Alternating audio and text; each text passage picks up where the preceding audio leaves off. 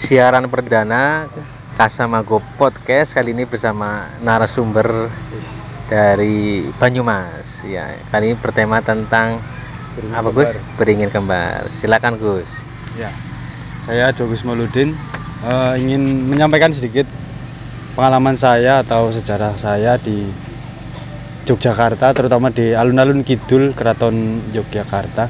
Di situ terdapat sebuah beringin dua beringin kembar pada masa Kesultanan Hamengkubuwono I sampai sekarang eh, apabila para warga yang ingin menjadi abdi dalam Keraton Yogyakarta salah satunya harus melakukan seleksi melewati beringin kembar tersebut yang berada di alun-alun kidul dengan mata terbuka ya terutamanya dengan hati dan kenyataan yang suci apabila salah satu atau beberapa peserta tersebut mampu melewati beringin kembar tersebut dalam mata tertutup maka seorang tersebut akan menjadi abdi dalam Keraton Yogyakarta dan segala keinginannya menurut sejarah dari warga dan Keraton Yogyakarta tersebut maka segala keinginannya akan bisa terlaksana dengan upaya usaha dan ketekunan dari orang tersebut yang telah sukses melewati beringin kembar di alun-alun Yogyakarta. Atau alun-alun kidul dengan mata tertutup. Nah kemarin Gus kan katanya kalau wisatawan ya Gus. Iya. wisatawan kalau sama pasangannya kalau memang jodoh kan bisa melewati beringin kembar tersebut ya Gus Itu gimana Gus kemarin nyoba tidak Gus Ya kemarin saya nyoba cuma satu-satu dalam artian ya saya sendiri, cewek saya juga sendiri. Kebetulan yang yang yang lolos itu saya. Kan dalam satu hari itu diberi kesempatan tiga kali. Dalam harus berpasangan apa satu-satu sih Gus harus sendiri sih Oh, sebenarnya sendiri. Wong ketika itu kan tidak ada sayembara jadi ya monggo silakan yang mau nyoba nyoba silakan tapi harus ada pendampingnya takutnya kan nabrak tembok atau nabrak apa hal-hal yang membahayakan kan ada harus ada ada pendampingnya satu gitu. semisal yang laki-laki yang tok yang lulus berarti bisa jadi jodohnya bisa sih enggak atau gimana Gus Ya tergantung dari keniatan keniatannya satu sama lain. Jika salah satunya itu lolos, kalau posisi dia memang sudah berumah tangga atau posisi dia memang posisinya lagi memperjuangkan untuk kepernikahan atau mau nikah, ya tinggal satu sama lainnya itu mau gimana. Misal saya saya yang lolos, yang cewek ikut mau ikut di ik- diikutkan suksesnya apa enggak atau hanya untuk pribadi masing-masing enggak gitu. pas melewati kan mata ditutup ya Gus itu yang di pikiran harus kosong fokus atau anu bersandar pada naluri apa insting jalan yang penting jalan atau gimana Gus Ya yang jelas pertama tetap dari kenyataan kita sendiri bahwasannya itu hanya sebuah istilahnya sebuah mediasi. Mediasi yang contoh kecil mediasi yang langsung bahwa kita punya usaha ya eh, kita punya keniatan harus dilandasi dengan usaha juga harus dengan formalitas juga.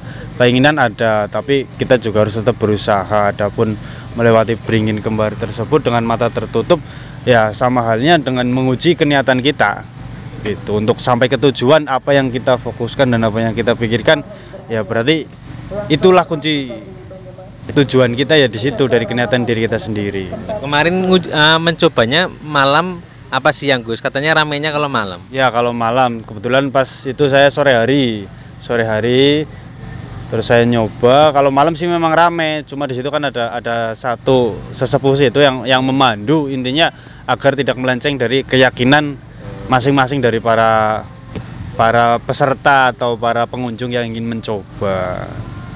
Gitu. Terus konon kabarnya kan warga Yogyakarta sendiri malah jarang jarang mencoba seringnya wisatawan. Ya atau eh, benar nggak Gus? Ya, memang kebanyakan itu para wisatawan yang lebih banyak mencoba karena mereka dari warga Yogyakarta sendiri mungkin kalau dari prediksi saya lebih condong menghargai ke eh, budaya. budaya mereka sendiri dalam artian tidak untuk main-main. Mungkin dari kalau dari para wisatawan itu taunya ah cobalah iseng. Ini sejarahnya gini siapa tahu gini gini gini. Nah mungkin dari warga Yogyakarta sendiri masih menjunjung tinggi nilai-nilai budaya leluhur mereka dia itu di Yogyakarta. Dari Terawangan Mas Agus sekitaran Beringin Kembar apa uh, isinya apa aja Gus bisa dikisahkan sedikit Gus ya kalau dari rasa ya Terawangan sih enggak. Kalau Terawangan nanti kayak kayak itu. Apa?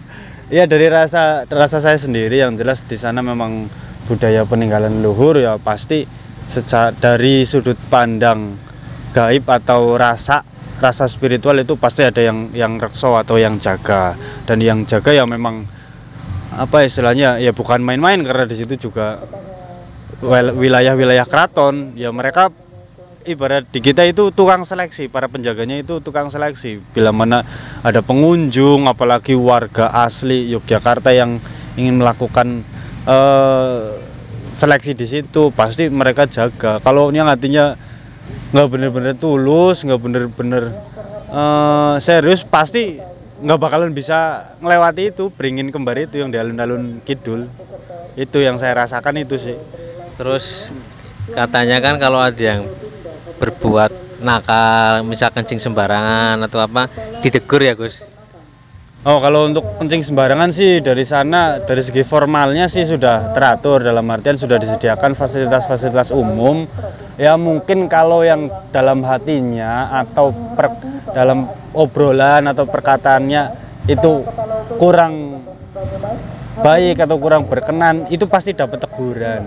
Di sana itu kalau nak macam-macam bisa keder. Itu belum belum star liwat lo ya star lewat beringin kembar itu. Baru masuk areanya aja kalau niatnya udah jelek mau menuju ke lokasi sudah digagalkan. sudah digagalkan dulu sudah dikederkan dulu. Itu kalau kalau yang ada melanggar perkataan atau etikanya kurang etikanya kurang itu siap, siap. iya Oke pendengar cukup sekian kisah tentang alun-alun kembar di Yogyakarta. Alun Kidul. Kidul Yogyakarta. Sampai jumpa di Kasamago Podcast berikutnya.